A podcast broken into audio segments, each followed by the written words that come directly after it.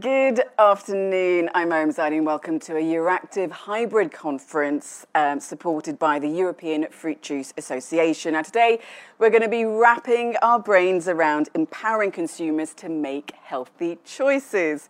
A big welcome to our in person audience and thank you to everyone who is joining online. And as always, if you have a question or a comment, to, do please put it into our Slido chat page um, and we will come to your questions a little bit later on in the program. So, as always, do get involved. So, healthy choices, as I utter those words, do I perhaps sense a little bit of guilt around the room? Who's perhaps eaten a pan au chocolat, or maybe perhaps someone's still digesting their frites from last night? In any case, making healthy choices is never easy. One thing that, of course, does help us in deciding what we pick off the supermarket shelves and what we put into our bellies labeling. Whether it is for food or beverages, they can really help you make informed choices, especially if you have specific dietary needs.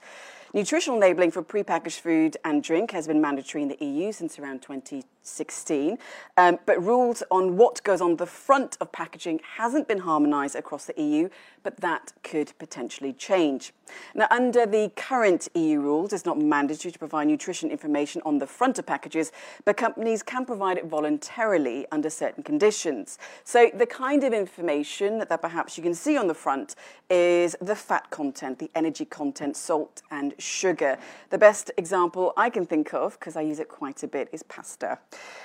You can also have summary indicators which give the item a graded nutrition score from A to E or packaging that can carry an endorsement. Now, the EU Commission is, of course, working on a proposal for standardisation for front of pack nutrition labelling as part of the EU Farm to Fork Action Plan. It could help companies, of course, bring down their costs and simplify choices for consumers. And it could also incentivise companies to improve the nutritional quality of the products that they produce by perhaps reducing salt or reducing the sugar in the product itself. But it seems that lawmakers still, of course, can't quite decide what to do with front of pack labelling. So that decision has now been pushed back to around 2023, so next year. So, what's the state of play and what or could or not be considered healthy or not? Let's ask our experts. Okay, so time now to introduce our panel of experts. Um, joining is Rosa Dominic Amado, who's the acting director for One Health at DG Sante at the European Commission, who joins remotely. Welcome, and it was good to speak to you a few days ago. Um, we also have MEP Christine Schneider, who's the member of Agri Committee at the European Parliament. Welcome. She does also need to leave early, so do please everyone keep that in mind.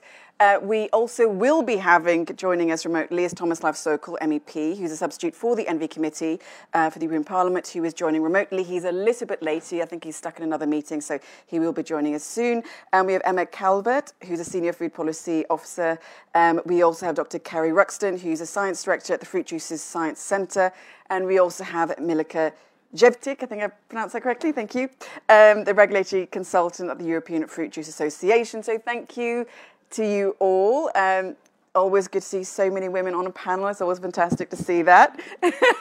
and it's always a good thing to say as well, because it doesn't happen all the time. Okay, so now to introduce themselves, first of all, we go to um, our panelists from the European Commission. Rosa, please do introduce yourself. Thank you, thank you very much, uh, and uh, thank you very much for for inviting me to this to this uh, debate. I'm very happy to see a panel which is more than paritarian, uh, so uh, that's that's quite a bit of a, an exception uh, these days. Um, as you said, the Commission is in line with the Farm to Fork strategy, but also uh, with uh, the European Beating Cancer Plan, working on the revision of the uh, regulation for food information to consumers. Um, our ambition is to empower consumers to make informed, healthy, and sustainable food choices. The ongoing revision does not only concern front of pack nutrition labeling, mm, uh, and, and, obviously the setting of the of the nutrient uh, profiles to restrict the claims, but also extending uh, origin indication for certain products, uh, the revision of the rules on date marking, and uh, the, the, the, ones that the best before and, and, and, and, and used by, yeah? and also the labeling of alcoholic uh, um, beverages. Like for all the legislative proposals, uh, we're working on an impact assessment uh, which is based on the scientific opinion, uh, among other things, uh, on the scientific opinion of EFSA, of the European Food Safety Authority, and also the Joint Research uh, Center. Um, but also, we've done plenty of uh, consultations to citizens, to stakeholders, some targeted um, surveys in, with member states, businesses, uh, SMEs and consumer and health organizations, and uh, the representative of uh, uh, uh, knows that. Um, uh, as you know, uh, member states, some member states have introduced national recommendations and even legislation on all these, on several of these four strands I was referring to. And while it shows that the different approaches uh, based on uh, dietary habits. You were referring to uh, to diets, and uh, and clearly there are uh, different dietary habits and consumer preferences in in the different parts of Europe. But at the same time, it is true, and, uh, and we've had some some recent discussions in the margin of the council as well. well, the majority of member states would rather prefer to have harmonized rules at EU level than, uh, than, um, the national uh, measures.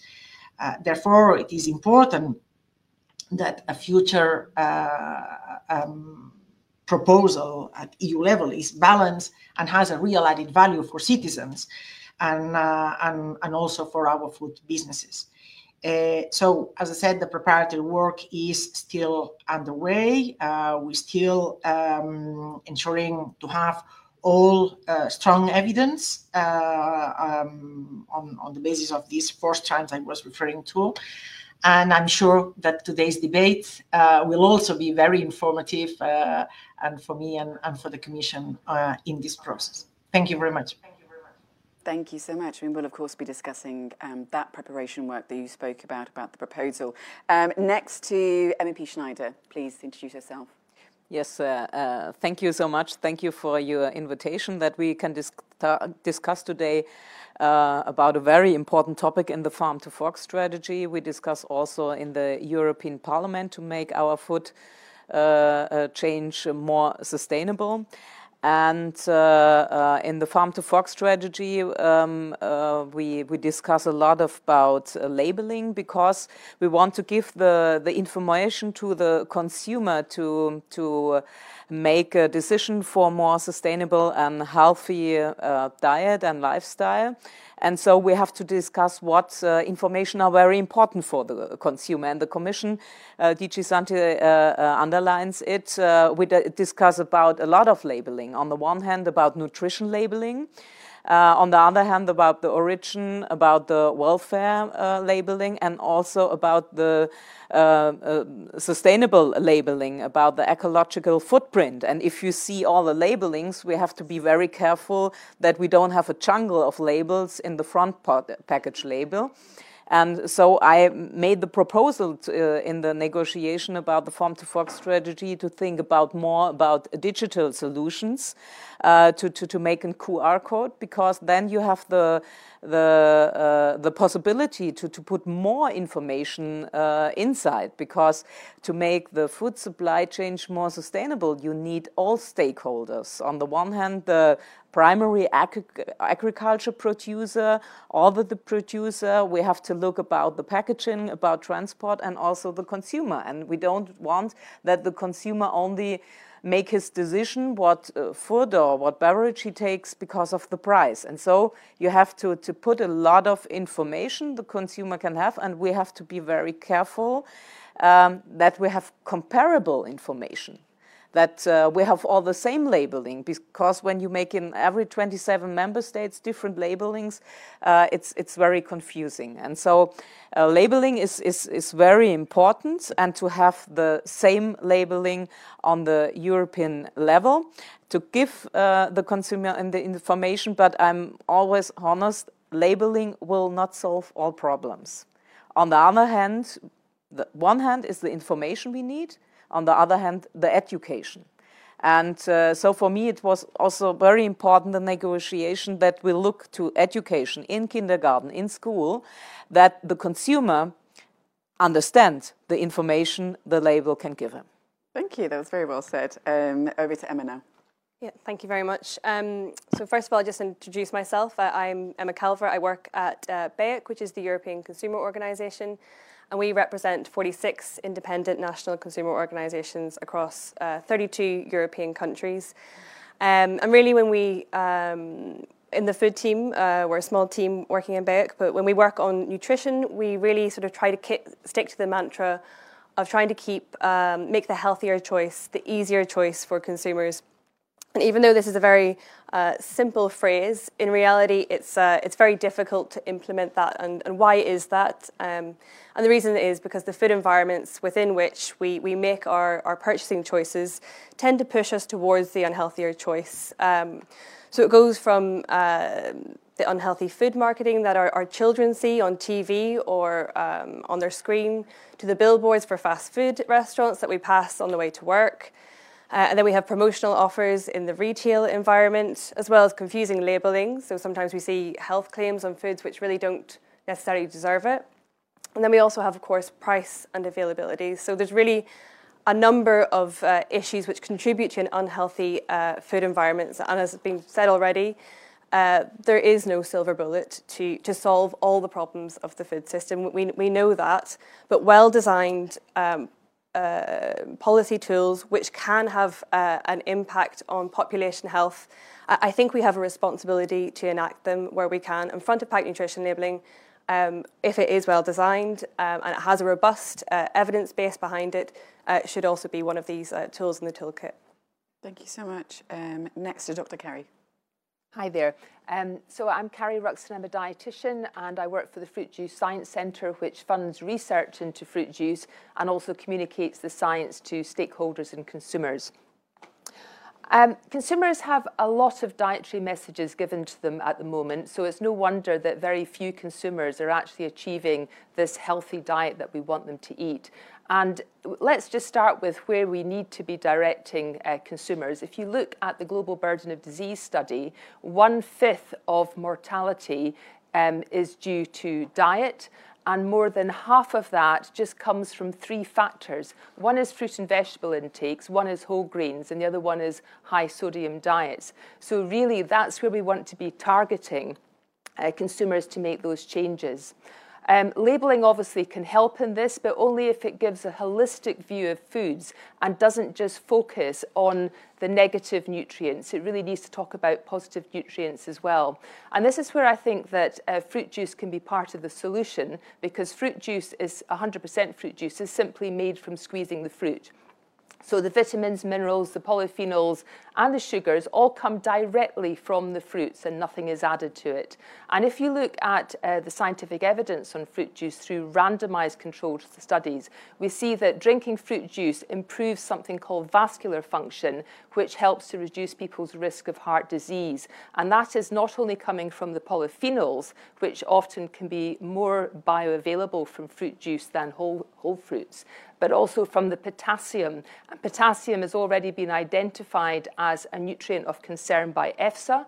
You've also got fibre, which was identified by EFSA, and you get that from smoothies. So I do see fruit juice and smoothies as part of the solution but only if we can find a labelling model that gives a more holistic uh, view of these foods and doesn't just categorise them um, based on one or two uh, nutrients that we want to eat less of. So really it's all about giving consumers the, uh, the options to choose more fruits and vegetables, to choose more whole grains and to reduce their sodium because that's where we're going to get the biggest effect on health.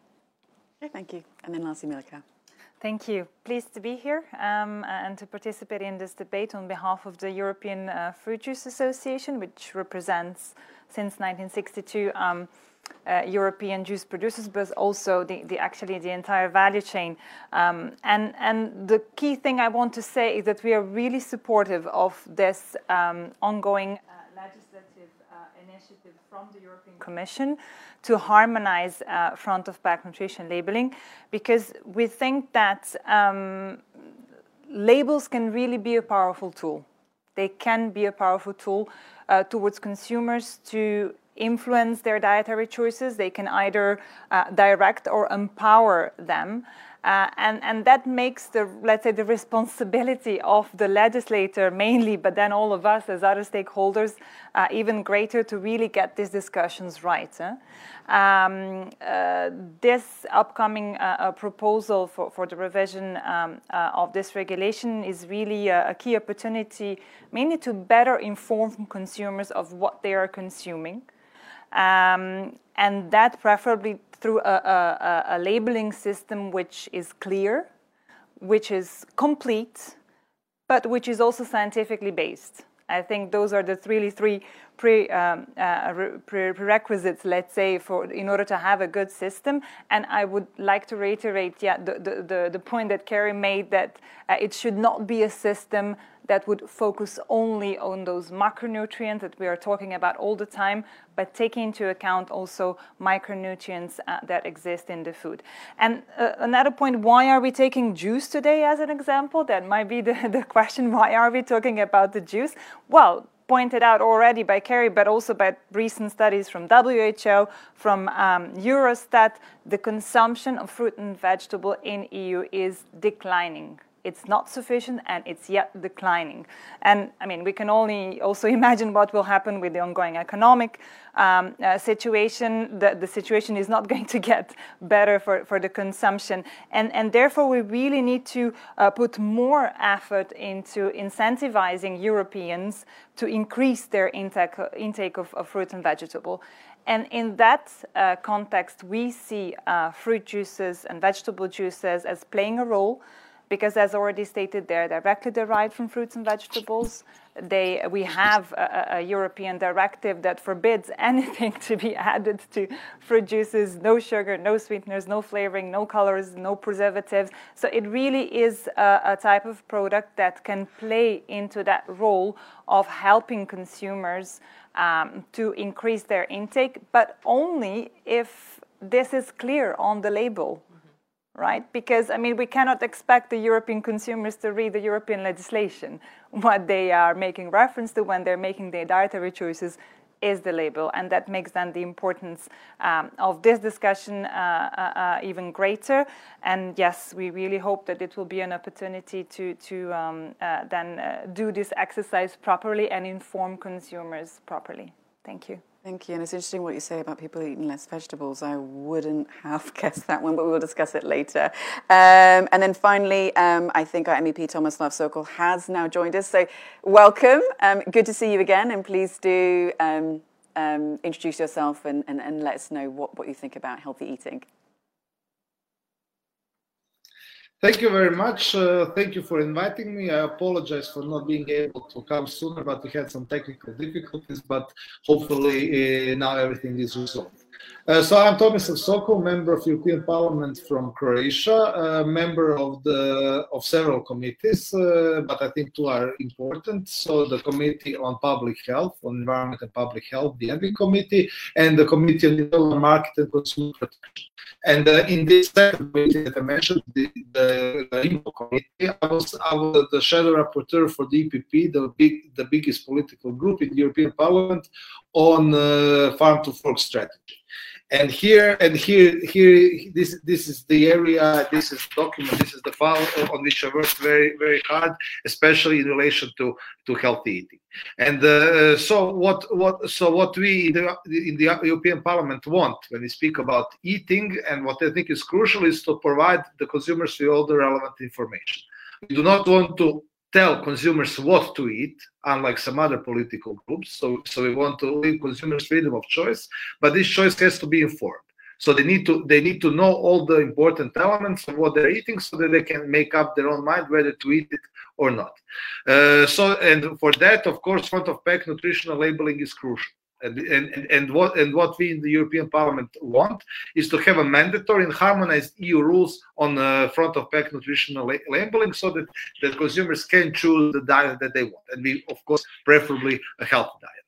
So currently, this is an area which is not regulated in the sense that member states it is not harmonized. So member states can introduce their own rules on the front of pack nutritional labeling. Some of them have already done that. But what we want uh, since there are big differences across the member states and there are big differences in terms of uh, in terms of eating habits in terms of health in terms of obesity for instance etc across etc across the member states. So we want this to be harmonized on EU level. So they have a mandatory system compulsory system prescribed by european union of what kind kind of front of pack nutritional labeling should, should there be so that all consumers in Europe have the same possibility to choose uh, what uh, a healthy diet uh, so to choose what they what they want to eat. So that this is this is our political position. I think this is crucial if we want to see some results in terms of uh, in terms of having uh, in improving uh, diet habits in the european union but also strengthening consumer choice you so much, MEP Sokol. Um, okay, so as I was saying, um, we're going to change things up a little bit because MEP Schneider needs to leave early. So I'm going to just do a quick few questions with her, um, and then we'll go to the rest of the panel. So everyone, please do stand by then. Um, okay, so MEP Schneider, then, um, we've heard lots and lots of different ideas. Um, what is healthy, what potentially could or should go onto labels. Consumers obviously want choice nowadays. Um, supermarket shelves, obviously, or wherever you buy your food from, they do give you that. There's lots of choice um, on supermarket shelves. But is the current labeling that we see on food and drink, is it too confusing for people nowadays? Yes, at the moment I think so because we have uh, different labelings. My colleague always uh, uh, said it. We have different labelings, and so it's it's it's not so easy uh, uh, to make the right decision. Uh, so I think we have to harmonize it. Um, for me, it's very important. you said it too that it's scientific based, harmonized, and but the one thing is the labeling, I said in the introduction, the other thing is education. The consumer must be in the position to understand what the labeling uh, will give for informations. Uh, uh, uh maybe we look at the Nutri-Score or at the nutrition labeling. Uh, we will look what the Commission will uh, will propose in, in the legislative report. the nutrition labeling has uh, the positive aspects is easy to understand because you have the traffic light, you have green until red.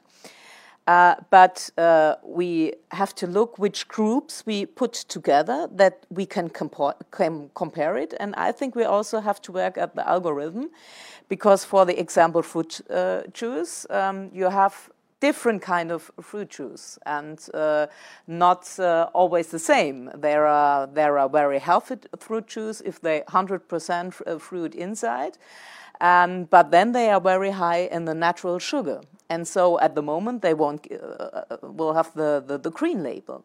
And on the other side, if you have a drink where the natural sugar is substitute, with uh, other things, maybe he has a green label. And so I think that are information we have to compare for the consumer because we want that the consumer uh, eats and drinks more fruit and more vegetables. So we have to, to, to, to, to get the right information so that the consumer can, can really understand it. Indeed. Now, you mentioned Nutri-Score. Could you maybe um, expand a little bit more about what that is, and should that be a kind of blueprint for front of pack um, labeling?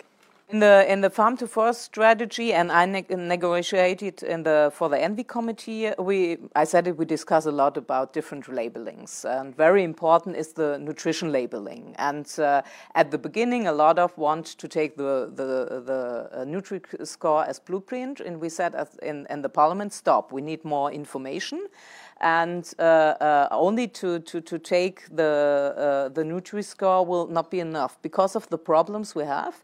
So uh, uh, we wait now for, for the proposal for the Commission uh, because it, it we must put different products groups. I think that's my opinion, so that we can compare it. And um, so it's it's uh, it's the example of fruit juice. It's it's uh, it's very important to know: is this a fruit juice or is this a diet coke or what is this a drink to get the information? And we have it also in other things. So the nutrition, the the um, the nutrition labeling is, is very important. It must be comparable. We need the same labeling in the whole member states. And uh, uh, for this, we need the same conditions. And uh, so it can be a blueprint because it's easy to understand, uh, but um, I think we have to change some, some things in the algorithm that the, the consumer really has the right choice and the right information we want to give him to, to have a healthy uh, lifestyle and a healthy diet and a nutritional and sustainable diet. Can you talk a little bit more about this algorithm? Lots of people perhaps wondering what is the algorithm? For example, um, if you compare, uh, I always bring this example in the in the discussion. If I took uh, apple juice from my farmer, there are only 100% apple juice inside, nothing other, and you take a diet beverage um, where are no natural sugar inside, maybe you have a green label by this beverage. But the, at the moment, by the Nutri-Score, by the uh, farmer apple juice, you maybe have a red label because he's very, very high in natural sugar. And we know if you only drink apple juice with a lot of natural sugar, three or four liters a day, it's not healthy. But uh, it's very healthy to have a portion uh, fruit and natural juice. And that I mean uh, about the algorithm. Uh, we have to look very careful, not only two or three ingredients, not only sugar, fat.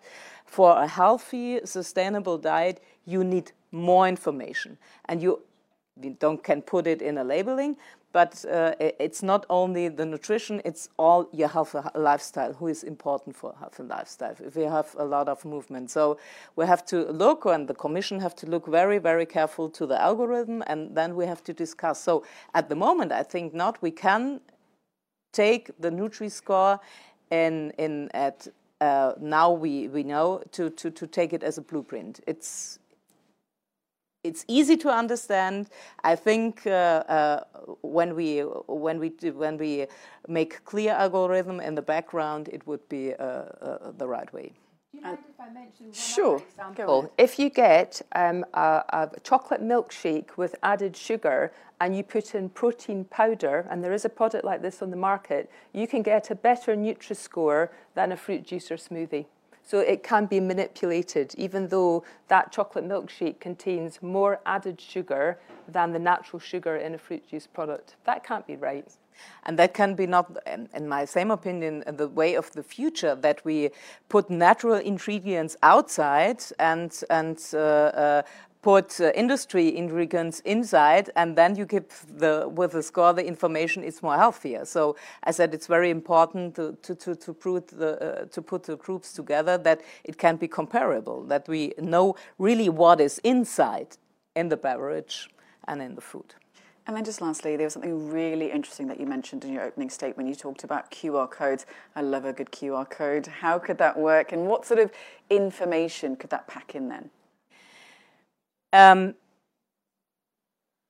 we discuss a lot of healthy nutrition, and we know the consumer today want more information.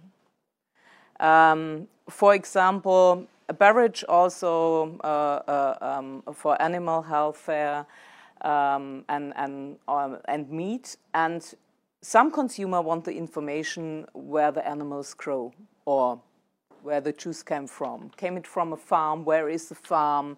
How it grows? How the farmer works? And um, that's not easy to put, put, all in one or two labels. So a QR code has the possibility to put a lot of information inside and a lot of information who are not binding by legislation, but a lot of consumer want to know it. So you also can can can use it as farmer or, or a producer to give uh, uh, the information the, the consumer wants. And I think the QR code is, is, is the right way. And I think it's a, uh, it's a big opportunity for the European Union to use this com, uh, QR code to, to promote our products in the European Union and uh, uh to give this information. And you can uh, uh, you can uh, correct info, you can you can if some information are new or other information, you can change it. Uh, if you only have a front pack label, you always have to need, uh, to print new labeling or new front pack. So I think the QR code is a is a good opportunity to uh, to underline that in the U European Union, you will, we want sustainable a healthy food supply chain, and we want to give the right information for the consumer. So if we we put it to, to, together with education, I think it would be a big, big opportunity. And um, I hope the, the Commission will take this idea and uh, uh put it in the practice. Okay, thank you so much, MEP Schneider. And then um, let's just, well, ask our colleague, um, our panelists from the European Commission. We saw you nodding quite a bit. So you've heard a lot from all the panelists about what they think should be in labelling. Um, are you perhaps thinking about QR codes? we are thinking about so many things and actually the the the, the introduction of, of all the panelists just show how complex this issue is um, I mean, uh, I, I, fully agree with MEP Schneider on, on the role of education uh, to have healthy uh, healthy diets. Um, digital solutions. Uh, it, it, I, I, agree on on on, her uh, on, on on what she said. At the same time, it's true that um, a lot of you don't go to the supermarket uh, to read with your codes. In principle, you you need to have uh, information available very quickly. So there is a, a bit of a debate there. Uh, but then, I mean, I, have been listening very, very carefully to to um, to all the other interventions, and uh, and uh, they just justify how how um, difficult it is to get to a solution that is, as Carrie was saying, holistic. Uh, as Milike was saying, that it's clear, complete, and scientifically based at the same time. Um, and all these needs to be in a in a in a tiny label. Um, so it's uh, it's really um, it's a bit of a nightmare in terms of uh, of uh, proposal. Uh, that's why uh, we're still in the process of of getting the the evidence. Huh? Um, because because um, we are considering all the all the solutions that are currently on the market, uh, all the elements that they include. Uh, so yeah, I think that I can I I, I cannot say uh, what solution uh, we will be uh, proposing.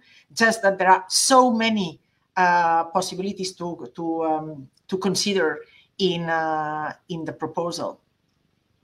Indeed. I mean, I was actually going to ask you, Rosa, just separately, um, you know, what the delay for the proposal is. But as you said, just a nightmare of information that you have to try to um, condense and to put into very small little labels. But we will continue to talk about that. Um, Emma, you wanted to also have a little thought, um, a comment on QR codes, isn't it?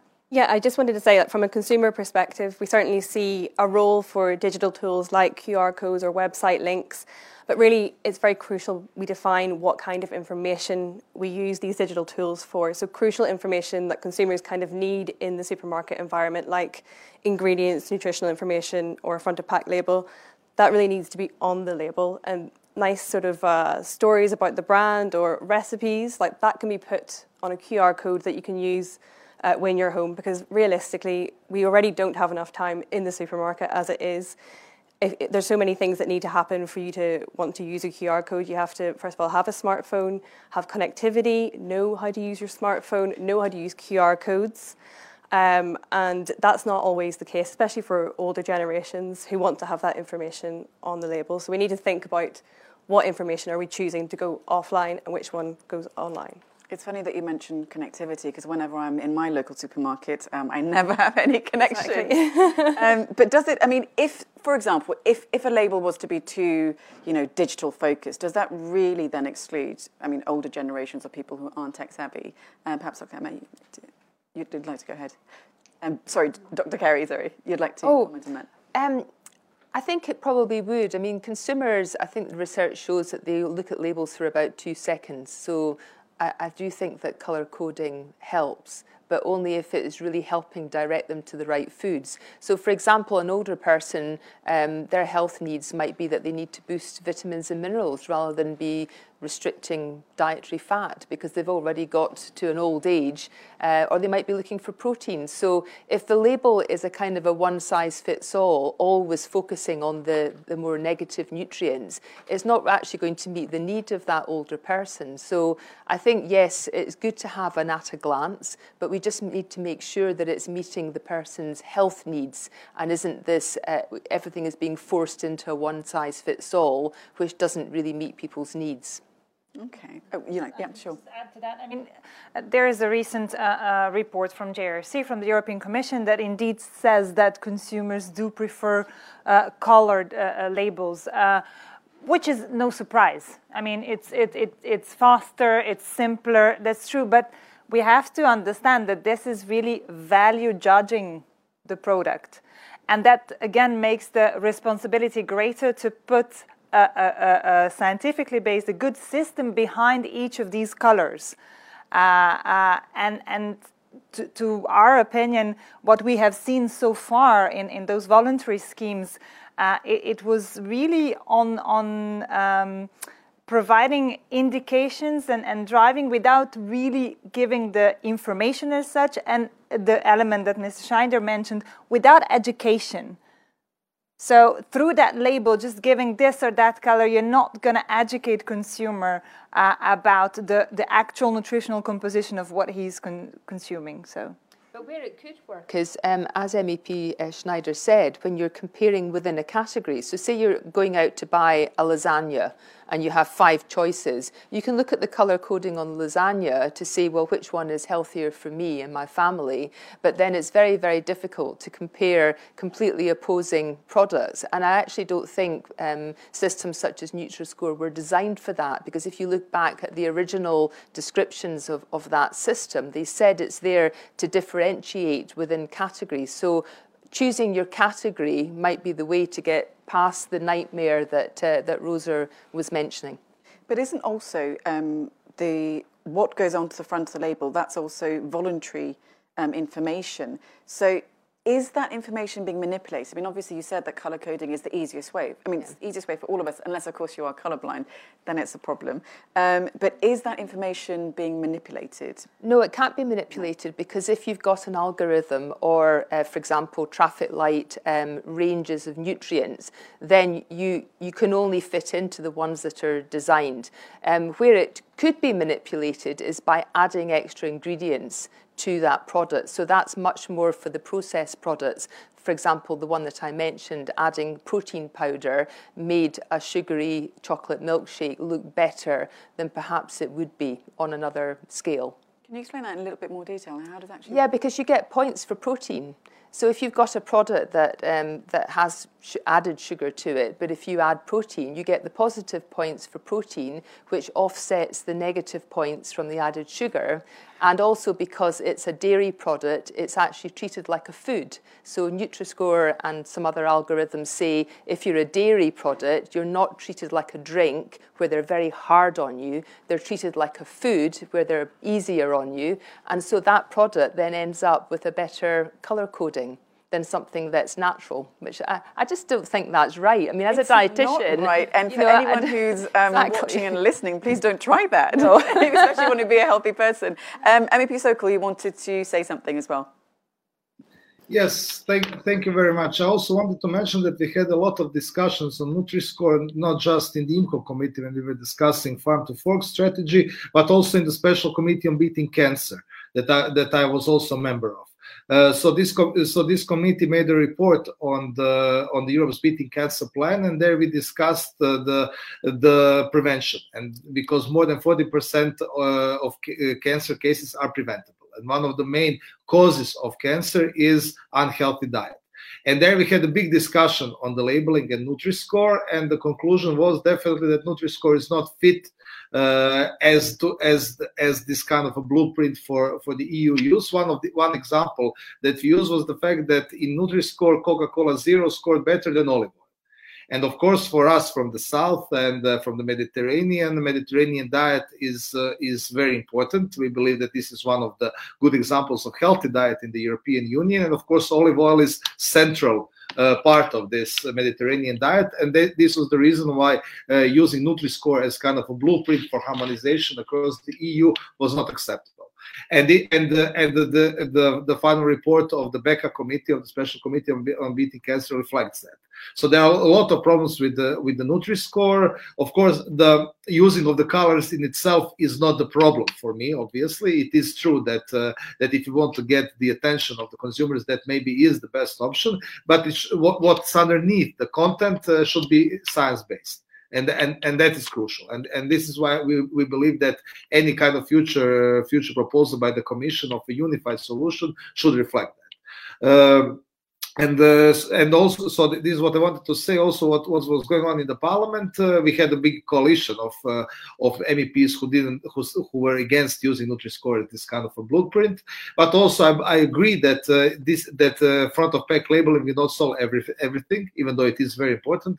But uh, investing in education is crucial. It is very it is necessary. We have a lot of funding at our disposal, also from EU for Health program, the new EU budgeting health program for Europe's beating cancer plan for prevention, which can also include education of consumers. And I hope that we will be able to invest a lot, a lot of EU resources into it, so that we can really uh, provide the right information and educate consumers on what exactly which label means in what situations.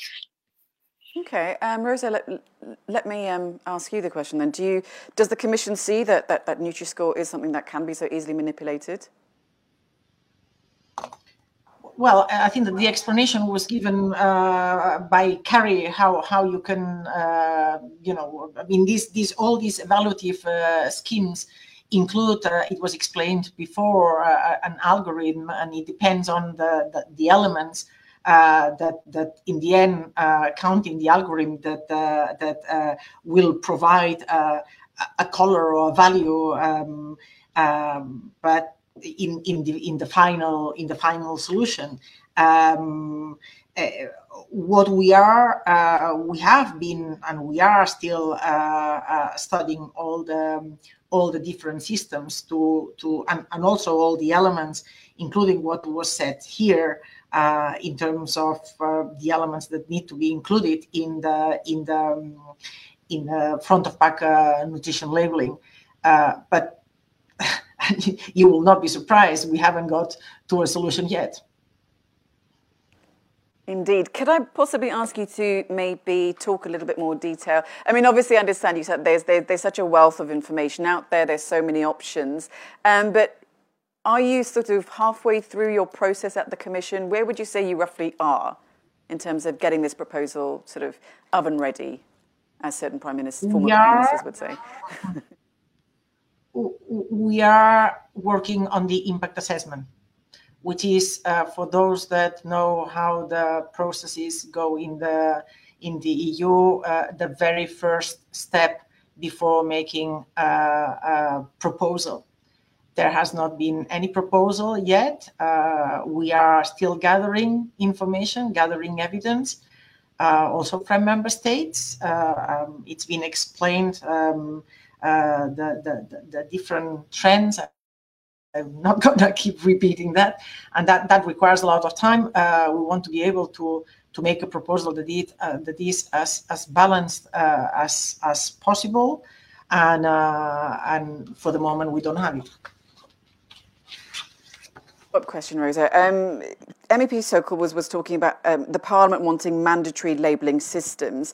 Um, are you considering that? Um, and also, a lot of the panelists have also talked about education. So, is having an education campaign very central to what the Commission is trying to do in, in promoting healthy eating?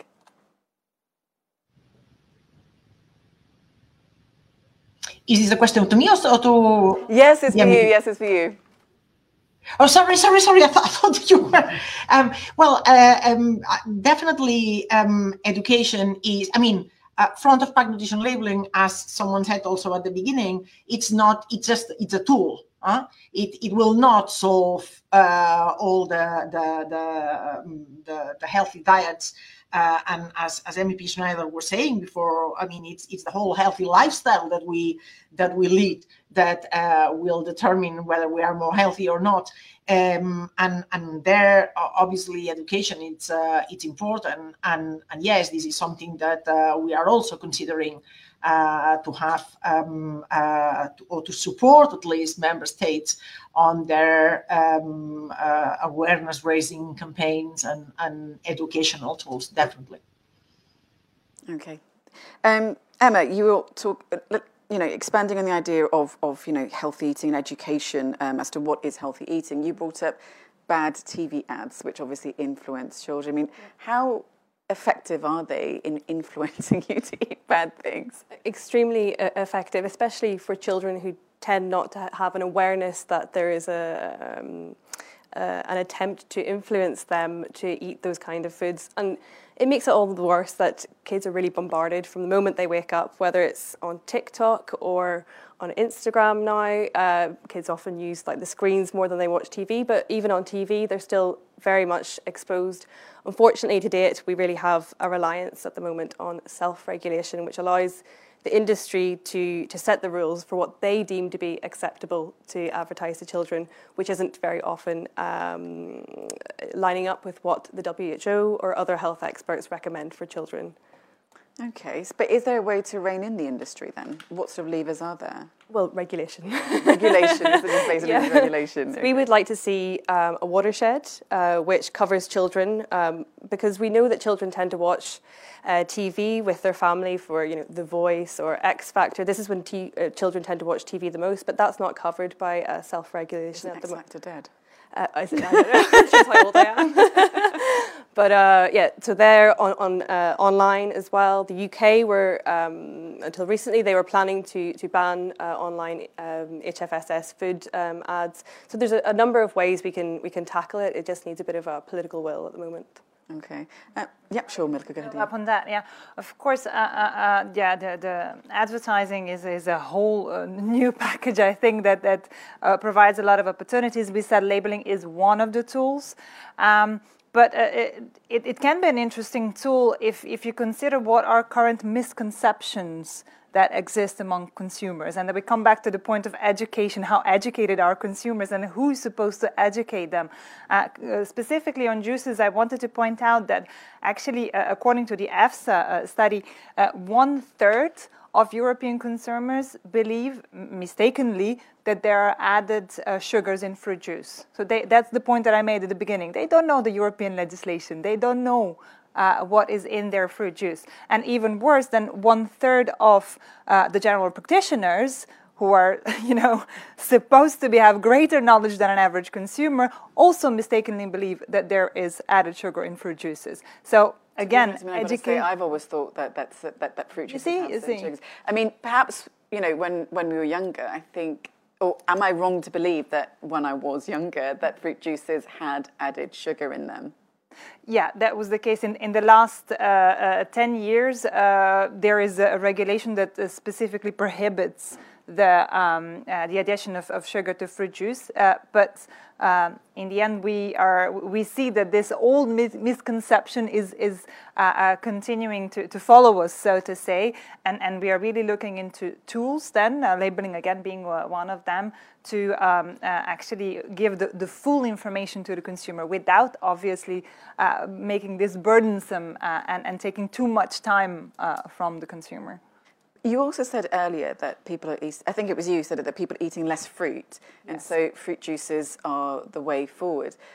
Isn't that I mean, to me, I don't know about the rest of the audience as well. To me, that seems a little bit bizarre, um, especially given these times where people are opting for healthier diets, like you know, plant-based diets, etc. We're being told um, we shouldn't consume so much meat. You know, put down your steak. I'm sorry, um, people of Belgium, uh, don't eat your steaks. At least, perhaps not every week. But isn't it a bit odd that people are still not eating vegetables? And then, Dr. Carrie, I'll ask you to comment later. Yeah. Well, being it odd or not, it is the fact that we read through reports from WHO, from Eurostat. There was a recent, at the beginning of this year, a report from Eurostat showing again a, a decline in consumption of fruits and vegetables. I mean, we can talk about reason why this is happening, uh, whether it's appealing or not, uh, or not, uh, whether it's expensive don't forget that aspect.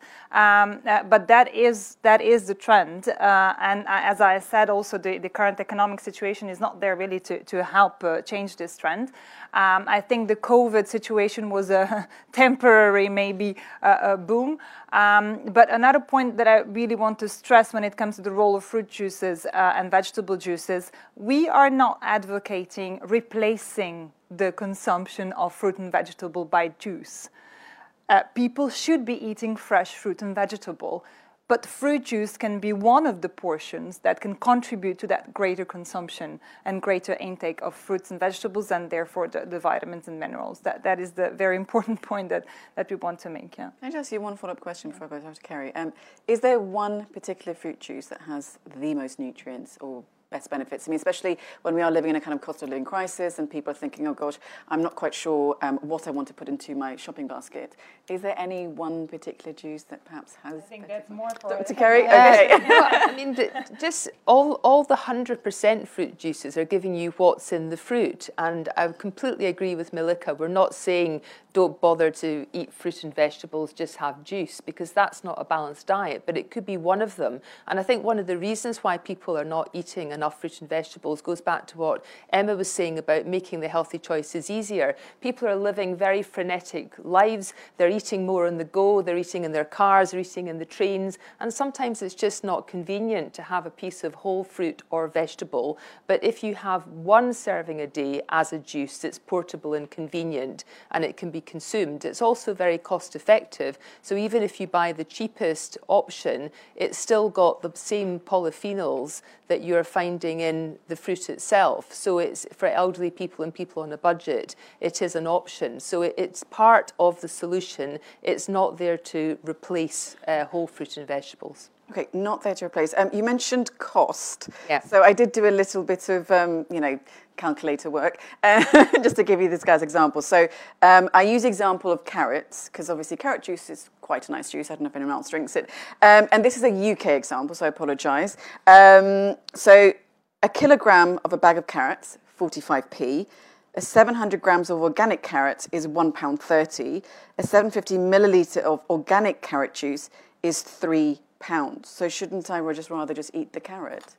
Well, you, you could eat the carrot if you want, but you're going to have to chop them and, and cook them. And I want, I want people to eat carrots. Mm. So that it has to be part of a package, a healthy diet. I mean, we could say brown rice is, is the super healthy food, but if you only ate brown rice, you would have a deficient diet. So it's about having different options for people. And there will be people out there who have plant based diets and probably don't need to consume a serving of juice. But there are very many other people. The average in the in European Union is two servings a day. I mean, surely we can do better than that. And having a serving of juice immediately makes it up to three. And then we can encourage people to, to do other things in their diets. So it is, is part of a package that's being offered to consumers.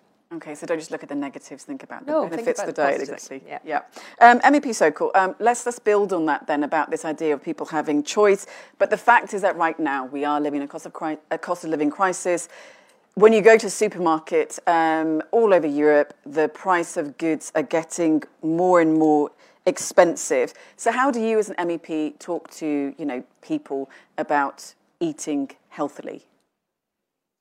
No, that's that's definitely definitely a big problem, and, and, and there are various reasons for this. Of course, the biggest reason is the external shock uh, because of the war war in Ukraine, but uh, the inflation started even before that.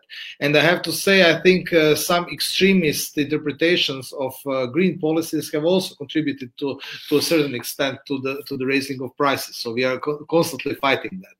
That uh, also in also in the parliament. So because because because of course uh, environmental protection is important and, and fighting climate change is important, but we should also be very very careful by, that by imposing un, uh, too much conditions on our on our farmers that we do not uh, go too much and then make everything so so expensive that it's just not worthwhile for the average consumer.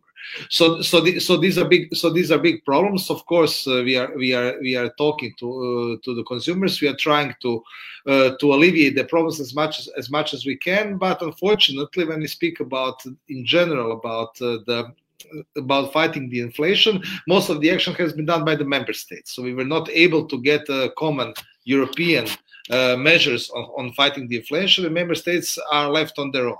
Uh, there are also different reasons for that. Uh, unlike uh, so, so when we, when we had the problem with COVID nineteen uh, two years ago, then we came up with the recovery and resilience facility, additional financing, etc., which helped member states to tackle the problems, uh, unemployment, uh, uh, the problems with value chains, economic crisis, etc., which came with COVID. So then we had a common European solution, common European budget to to resolve this problem. But now there is no political will on part of the member states to have a common European solution.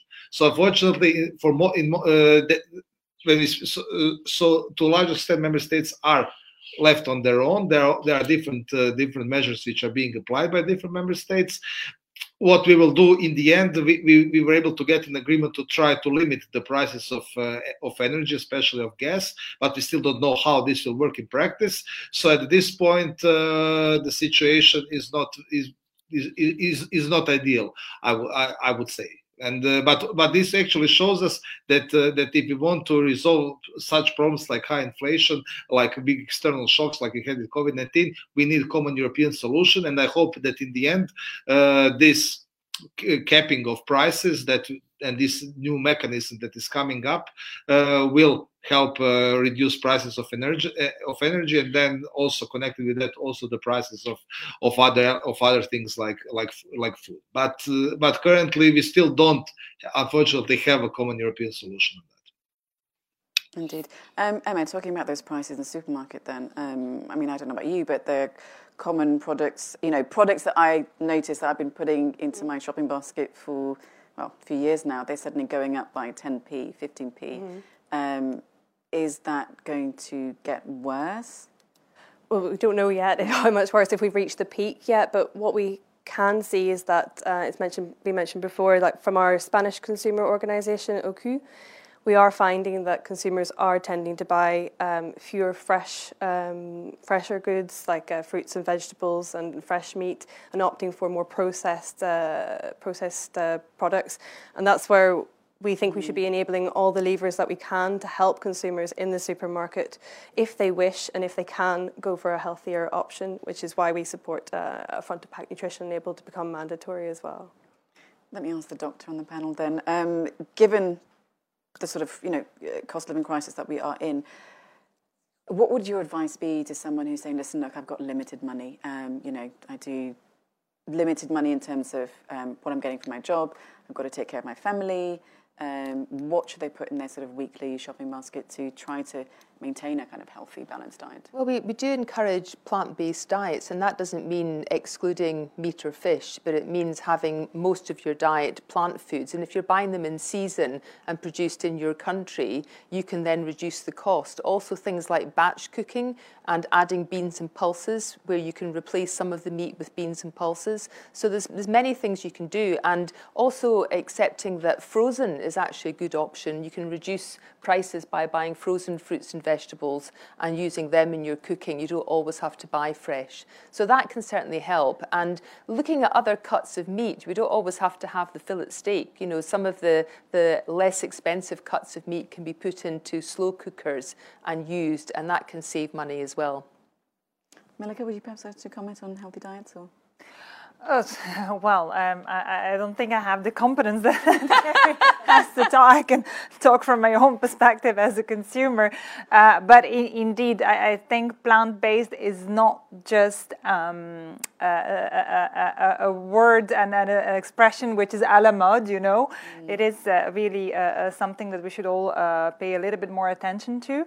There are some other reasons other than nutrition, and, and we're not going to go into environmental debate right now. Mm. Uh, but uh, yeah, you very rightly said at the beginning of the debate that the choice is there, and I think we're lucky to live in a, in an era where we have plenty of choice. Uh, but that might even make the mm. situation or the choice more yeah. difficult. The choices. I mean, I've got to say that I do well, I call myself a flexitarian, really, um, but I do try to do the sort of plant-based diet. But one ingredient I found in a lot of the, you know, a meat alternative, those burgers and everything, is soy. And soy is yeah. terrible for and you. salt. Yes. I just I just said yeah. that salt was one of the top three for increasing the risk of disease.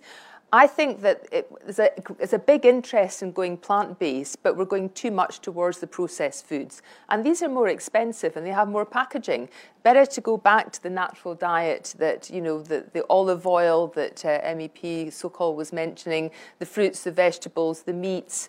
And, you know, Europe has this long history of having juices as part of that. So, you know, let's eat the things that we all grew up with because that, that's going to be less expensive and better for your health than some of the packaged foods. And is oh, yeah, sure, go ahead. Sorry, no, just just to say that our members routinely run tests on these kinds of um, products, and it's important to remember that plant-based burgers or you know, alternatives to cheese, whatever, they're not uh, the only things that you can make as a vegetarian. Of course, you can make some very nice vegetarian stews, vegetarian uh, chilies. Uh, it's not just uh, plant-based burgers or plant-based um, steaks, etc. Okay, um, I'm going to go to some questions now because I think we are getting close to the end of time. Um, there's a question from Julianne for Rosette, so I'll go online. Um, she's, Julianne says, What are the options considered by the Commission regarding the proposal? So, this is the question I've actually asked you, but um, she's asking for a synthesis of systems used already used in the EU, for example. Um, interpret that question as you wish. well, I think that I, I partly already replied uh, that um, unfortunately we don't have a proposal yet. Um, uh, uh, and I cannot even say that the proposal will be a, a mixture of systems. Obviously, we are uh, we have taken everything and we are still taken, taking everything into account, seeing the pros and the cons of, of different systems, uh, uh, how to integrate different elements, all the, the, I mean, all the elements that have been actually raised also in this um, in this uh, um, in this debate. Uh, but I'm, I'm, I'm not in a position to say uh, whether we will be mixing or not mixing systems. Okay. Um, there is another question for you, again on labelling. I apologise, Rosaire. Um, it's from Anne, who says, Could you give an indication of the Commission's timetable in terms of developing a harmonised environmental labelling scheme? Um, well, the environmental labeling scheme go, goes goes uh, far, far beyond uh, uh, this. I thought that we were talking about basically uh, front of pack um, nutrition labeling. Um, we are working uh, in the context of the uh, Sustainable Food Systems Framework. Uh, which has uh, uh, an element of labeling. But here again, we are even in a in a um, previous stage of the reflection. So um, uh, I'm, I will. I'm sorry for for to disappoint Anne, but I'm not uh, in a position at all to give any timing, neither for uh, the sustainability framework nor for front of pack. Okay, um, no worries, and completely understand your position. Um, Mariella says, and, and perhaps um, I will come to our doctor again, I recommend clarification about soy as a presenter, which would be me, might have given a negative impression about soy. Did I? oh, sorry. I thought you meant soy sauce. I was no, thinking about soy, soy. sauce. So soy um, is beneficial. Um, there's not a problem with that in the food, but when you have a when you're trying to turn soy into a sausage or bacon or chicken pieces, you have to add lots and lots of other things to it and, and process it quite heavily to give it the same mouthfeel and taste. So you know, if you go and use soy in part of your diet and you cook it yourself, it's absolutely healthy. But when you when you make it into a packaged product, it can then have lots of other things added to it. So I was right. Yeah. So yeah, Yeah. I Sorry wasn't spreading clarify. misinformation. No, because um, that's one of the things I realised with with with with the with the plant based diet is you again have to look at the back of the packet or well look at the labelling to see what is actually is there or not. So I'm so I hope Mariella that does actually answer um, your question. We also have. Well, this is about harmonized labeling again, and we might skip that one. Um, Francisco says we need to be careful about the information we provide to consumers. For example, according to Nutri-Score, olive oil is a category, while breakfast cereals are category B. Food should be assessed as a whole product and not on the basis of the presence of certain nutrients. MEP Sokol, you mentioned olive oil before, so that's the question for you. Do we need to be careful about the information we provide to consumers?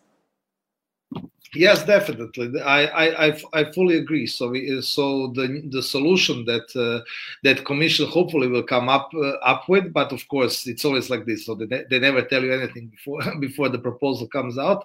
Uh, it's uh, we'll, we'll have to take this into account. So so the the Parliament made made a strong statement in favor of Mediterranean diet as something which is which we believe is um, is balanced and moderate. So moderate uptake of meat and fish also uh, uptake of veg- fruit and vegetables and we think that's one of the blueprints that can be used but of course the, the system needs to take take into account a lot of factors but we, we definitely have to be careful and the, the solution that we provide especially since it will be mandatory so it won't it won't be it won't be voluntary anymore but it will be mandatory so everybody will have to use this in the entire european union we have to get this right and this and this is why it's important that commission comes up with the right proposal. And of course that's not the end. When the commission comes up with the proposal then the parliament and the council have to agree. And one of the reasons why we were not able to have a common european mandatory system up until now is as with most other things on european level is the opposition of some member states. It's all it's always like that because we the commission proposes the parliament then agrees but we have to get the final agreement with the majority of member states in the council and that's always the biggest problem. So i'm pretty skeptical that we will be able to finish all of this in this parliamentary term uh, by the by the in the first half of 2025 but of course we remain we remain hopeful Let me just a quick follow up then. Um, isn't it a bit of a shame on Europe um, when when politicians, when experts are saying you've got to be healthy, but the EU cannot come up with its um, labeling, its front front of pack labeling? It's not a shame on Europe. It's the it, it, it's it's the it's the member states. So so we cannot make any decisions without the member states. So we cannot impose. Uh, we are often attacked that we are some kind of unelected bureaucrats in Brussels who just uh, uh, give orders to the member states. But in fact, it's completely the opposite. In fact, we are usually blocked by the member states because we cannot get the majority in the council. But this is what the member states and the people want. So people want that member states also have a saying in uh, in making decisions on European level, and this is the system that we have. But in, as I said, in most cases, it is the member states who are opposing common European solutions.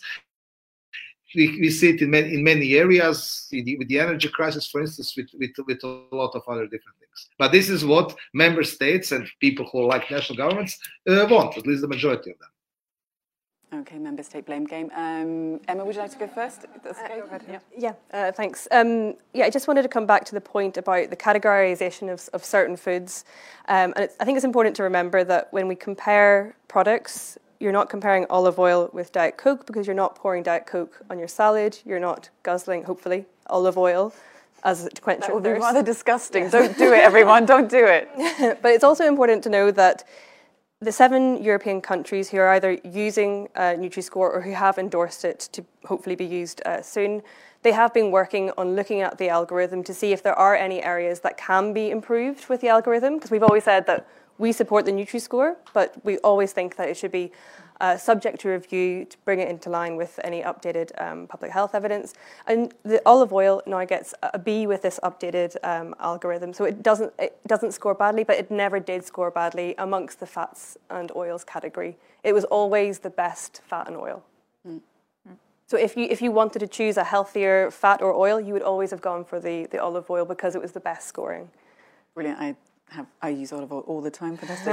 um, Milica, you wanted to? No, that, just wanted to point out. I mean, in, in, in defense to the whole European system, with this proposal, I think we are setting ourselves. Uh, we are very ambitious. I mean, the legislator is very ambitious. It's not an easy task, uh, and yes, it's probably going to take longer th- th- than we think uh, originally. But uh, it is an ambitious task. I mean, everything we've been talking about since the beginning of this discussion is challenges, challenges, challenges, and and now even I mean we mentioned um, uh, the, the what, what are with the traditional diets like a Mediterranean, Mediterranean diet. We, you just now mentioned uh, another aspect that needs to be taken into account, and that is the quantities of products that are actually consumed. So, what, what can you compare? Um, and also the frequency of consumption. I mean, ideally, these aspects also need to be taken into account when you're deciding on uh, what kind of labeling you're going to put and eventually judge this is a good or a bad product. You know, that, that, that those are also the elements that, that need to be taken into account. For fruit juices, I can only say that, I mean, uh, according to Eurostat, there is only 11% of European consumers that consume juice on a daily basis, you know. And then when you take EFSA um, report, uh, you see that basically this translates into 67 milliliters per day that we are consuming. So I mean, you know, you can talk about overconsumption. Why are people so adverse to fruit juices? Then let's ask that question. What's the problem? Yeah. I don't know. This, yeah. is, this is why I, am confused as well because if I if I take an orange and I, I eat it and I am chewing it, so the juices are going into my mouth, this is good. If I squeeze it into a glass first and then I drink it, is bad. I mean, that doesn't make any sense to me at all. yeah, yeah, I think it's also important to rec- to realise that dietary recommendations they do yeah. Uh, when they are recommending fruit juices as part of the diet, they do recommend a minimal amount, 150 milliliters yeah. usually, yeah. or to prefer water. Water is best, prefer mm-hmm. water, go for water instead. Because they can actually have a significant contribution to sugar intakes. I know in the UK, uh, after soft drinks, fruit juices, and smoothies, they contribute the second, uh, the total sugar intake. Uh, they're the, the, second highest uh, contributor to sugar intake. So we do have to be I a bit cautious. That's true, actually. I think it was in biscuits, the, the cake and confectionery. Public health uh, yeah, England yeah. adolescents from eight, 11 to 18. I, I, calculated it from the, the last EFSA report um, that sugars from everything else in the diet was uh, 41 grams a day, and sugars from fruit juices was six and this was this was EFSA's own report. Um, and the uh, the UK, I think it's six percent uh, of the um, the free sugars from fruit juices and 94 percent from the cakes, biscuits, confectionery, which I think are probably the less healthier option. Question on sugar. Isn't sugar like the biggest drug in the world? No, it's not a no? drug at all. You know, it's, it's, it's not a drug. It's the and most addictive thing. The thing is, if in it, everything, isn't there was, a way to limit no, it? No, it's, it's not addictive at all. And when you look at going back to the Global Burden of Disease study, which is an international study, sugar um, contributed to less than one percent of um, of mortality risk. And those products that I mentioned, the whole grains, fruit, vegetables, and low sodium diets, were were, more than half uh, of the variation. So if you're going to make an impact on health, which is what we all want, why would you focus on sugar, which is going to give you less than 1% of an effect, versus the whole grains, fruit, vegetables, and sodium, which is going to give you about 54%? So you've got to target your effort where you're going to get the biggest impact on health. And when you look at randomized controlled trials where they've given people up to 750 mils of fruit juice a day, which I would not recommend, I go for the 150 that, that you've mentioned, they're getting no negative effects. In fact, they're getting positive effects on vascular vascular function and which reduces blood pressure. So um, you've got to look at the evidence. The evidence says if you're having daily fruit juice, it's having a benefit, not a risk. So you, we shouldn't conflate it with sugar sweetened beverages where you are getting the, the risk to health. Okay. Well, listen, we've only got a few minutes left, um, so I'll ask all of you now for your closing statements. Uh, Rosie, I'll start with you first. Chocolate, which is my favorite uh, food. Uh, I would have liked to have some of no, that's uh, that's obviously a, a, joke. No, I'll I'll take Milica's last uh, last sentence to to conclude. Um, uh, we are trying to be extremely ambitious, uh, and and we are and here we are only talking about challenges, challenges, challenges. Um, and um, I, I, hope we will be able to provide uh, and to propose something uh, reasonable in the in the in the next uh, uh few months. Um, that's the only thing I can say uh, today. I'm still I'm still optimistic. Thank you. Thank you so much. Next to MEP Sokol. Thank you very much. Uh, so, uh, ha uh, dietary habits are a big problem in Europe. So, almost 60% of adults in, in, the EU are estimated to be overweight or obese, and this is something which con directly contributes uh, to to cases of uh, non-communicable diseases like cardiovascular diseases, diabetes, and cancer. So, this is so this is a major public health issue as well that we need to tackle. European Parliament is committed to resolve this problem, to to contribute to resolve this problem by by by by establishing a mandatory front of pack labeling uh, uh, system on the European level, which would be the same in all member states, which would provide the consumers with all the right information about what they are eating and let them make up their own mind, so without forcing them uh, to do anything. Uh, about the blame game, I have to comment on that. It's not it's not a question of blame game. The, the truth is that uh, we are dependent on the Commission proposal, so the Parliament cannot propose legislation by itself. So we depend on the Commission. And after that, uh, of course, also we have to get the agreement with the Council, which means with the Member States. The Parliament, the Parliament has uh, on a few occasions said what its priorities are. We said that we want front of pack nutritional labeling. We want it to provide the right information and not, and not to mislead the consumers. And I'm confident that we will be able to succeed. This the Parliament will not be the problem. The Parliament will do its utmost to get this done after we have the concrete proposal. Thank you so much, MP Sokol. Um, next to Emma. Yeah. Um, so just to talk about front of pack nutrition labeling again, but I think it's really important when we're we're moving towards this proposal, hopefully very soon, that we remember to keep the those who are going to be using this tool, uh, which is the consumer in the supermarket, we keep them in mind when we're designing it. And there's some criteria that we believe any front of pack nutrition label needs to adhere to. It needs to be developed free from commercial interest. It needs to be uh, based on a robust and independent um, evidence or body of evidence. It needs to be interpretive, um, which means colour codes for us, um, because that has been proven uh, time and time again, including in real life supermarket trials, to be the best way of helping consumers um, derive that information at a glance. Uh, and it needs to be based on per 100 grams instead of uh, per portions, which are assigned by uh, the manufacturers themselves. And we always say that the Nutri-Score is not perfect. Uh, no front of pack nutrition label can ever be perfect but it is the best scheme um, at the moment. So we really hope that we see um, something like it uh, in the proposal. Okay, Dr. Carrie, next.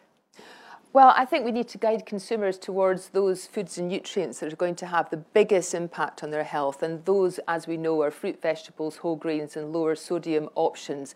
And uh, we need a labelling system that's going to help that. And I do think that having fruit juices and smoothies is part of the solution because these contain the potassium and with smoothies, the fibre that EFSA says that we need to get more of in the diet. Thank you. And then lastly, Milica.